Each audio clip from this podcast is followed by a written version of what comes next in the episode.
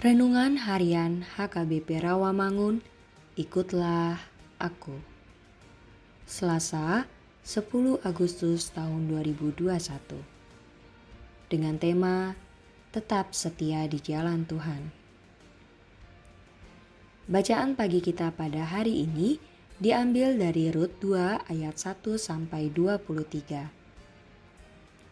Bacaan malam kita pada hari ini diambil dari 2 Petrus 3 ayat 14 sampai 18.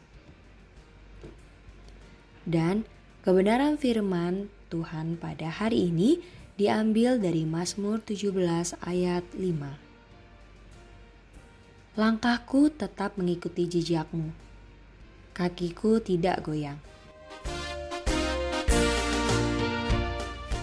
Mazmur yang menjadi renungan hari ini adalah kumpulan dari Mazmur Daud. Dan ini termasuk syair yang ditandai sebagai doa permohonan. Pemazmur menyerahkan dirinya untuk diuji, diperiksa, dan diselidiki oleh Tuhan.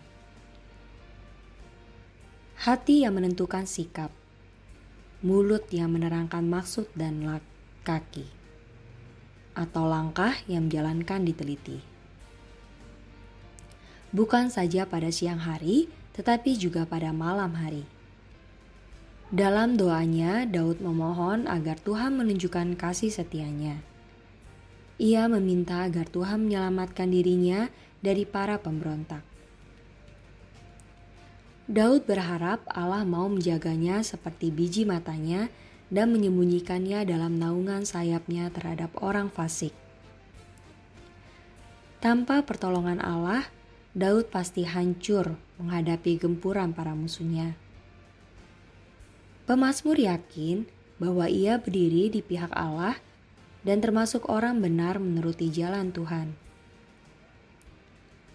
Bukan maksudnya Daud belum pernah berdosa, melainkan ia dengan sungguh-sungguh berusaha untuk mengikuti kehendak Allah dan bebas dari pelanggaran yang besar.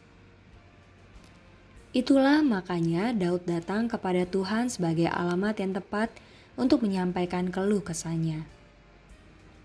Ia datang dengan hati yang tulus dan tetap berjalan pada ketetapan yang Tuhan buat di dalam kehidupannya. Itulah yang diucapkan Daud dalam renungan kita hari ini. Langkahku tetap mengikuti jejakmu. Kakiku tidak goyah. Apakah kita juga tetap berjalan pada ketetapan Tuhan dalam menghadapi setiap keluh kesah kita? Marilah datang ke hadapan Tuhan dengan hati yang tulus dalam menghadapi setiap beban dan pergumulan hidup ini. Marilah kita berdoa. Tuhan Yesus, ajarkan dan ingatkan kami selalu agar kami tetap setia di jalan Tuhan dan selalu mengandalkan Tuhan di dalam beban dan pergumulan hidup kami. Amin.